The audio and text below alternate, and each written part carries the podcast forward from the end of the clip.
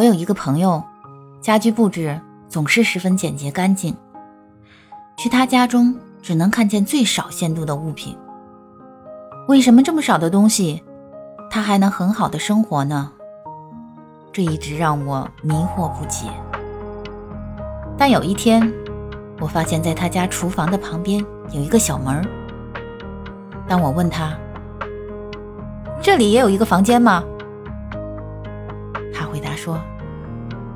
这里是不怕乱的储物间。实际上，一般是不会给客人看的。”之后，他把门打开，里面看上去要比储物间大一些，从衣服到饭锅等各种各样的物品都有序的收纳在一起。设置一个有些杂乱也无妨的储物室，其他房间就很容易整理。忽然有客人来访的话，就把杂物全部暂且放入这个小房间内。想想也是，这真是一个不错的好主意。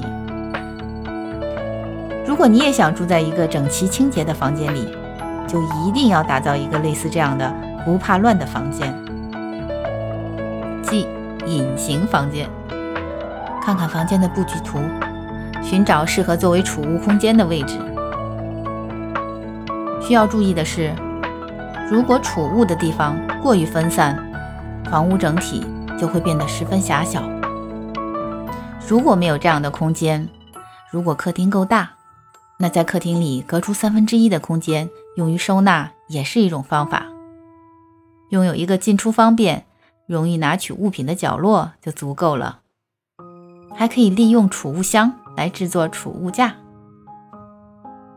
在日常生活当中，要注意尽量将必要的东西和不太必要的东西分门别类的存放，把经常使用的物品放在容易拿取的地方。